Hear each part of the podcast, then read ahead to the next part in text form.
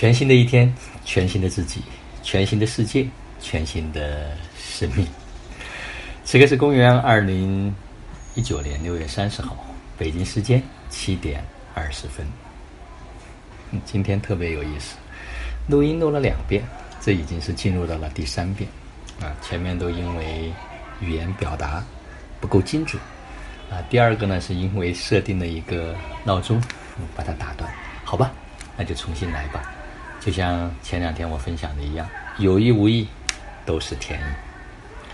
在我成长的过程中间，我经常会听到一句话：“少峰，你又瘦了。” 我过去呢，总想跟别人解释一下，我没瘦，我最近比过去还胖了很多。啊，的的确确，跟二零一八年的元旦啊，那个时候我记得穿的一套西装，今天穿上去背部已经非常的紧。就是在背部和胸部是长了一些肉啊，总体的体重也比过去增加了一些。因为从大学开始啊，一直都偏瘦，所以很多人见到我都会说：“你怎么又瘦了？”现在呢，我对别人讲这句话的时候呢，我只是笑一笑，然后在内心里面说：“这是一个有趣的观点。”实际上，胖和瘦，它可能只是为了来找一个。说话的开启，或者是找到一个说辞，往往我们说这句话的时候，我们也不知道我们想表达什么。所以呢，就这件事情，我过去也经常会说，但是现在我只想说，我跟这个人见面，我想带来什么样的感觉，我就说什么样的话。这个是所谓的事实不事实，已经不是那么重要。我想今天分享的题目是今生。愿做一个有趣的人。实际上，在过往的我的几十年的生命生涯中，都是一个特别的严肃，你甚至可以用严谨、呆板来形容，少了很多的乐趣。实际上，当一个人没有太多的趣味，而对很多事情太过于较真儿，啊，实际上很无聊，很无趣。自己有时候不知道，但是随着生命开始去成长，啊，发现。说一些笑话，带上一点幽默，啊，讲一些甚至不着边际的东西，反而会给大家带来很多的欢乐，啊，就像最近我一直，嗯，都会制造很多有趣的东西，哎，他们就说，哎，星云少峰，你好像最近开了很多。实际上，就像昨天我见到我太太，我就跟她讲，哎呀，我说宝贝，最近好像又瘦了很多嘛。我问我女儿，我说，小公举。你妈妈是不是瘦了？她说没瘦。嗯，你倒是好像胖了一点。我后来笑笑，捏了捏我小公举的手。实际上，只要带来乐趣，那个事实，如果不是，实际上不是那么重要了。生活中间，不用活得那么严肃，不用活得那么严谨，不用活得那么认真。啊，如何能够带来更多有趣的？好玩的，让大家在一起都非常轻松的，我觉得这可能是接下来我想要去体验的。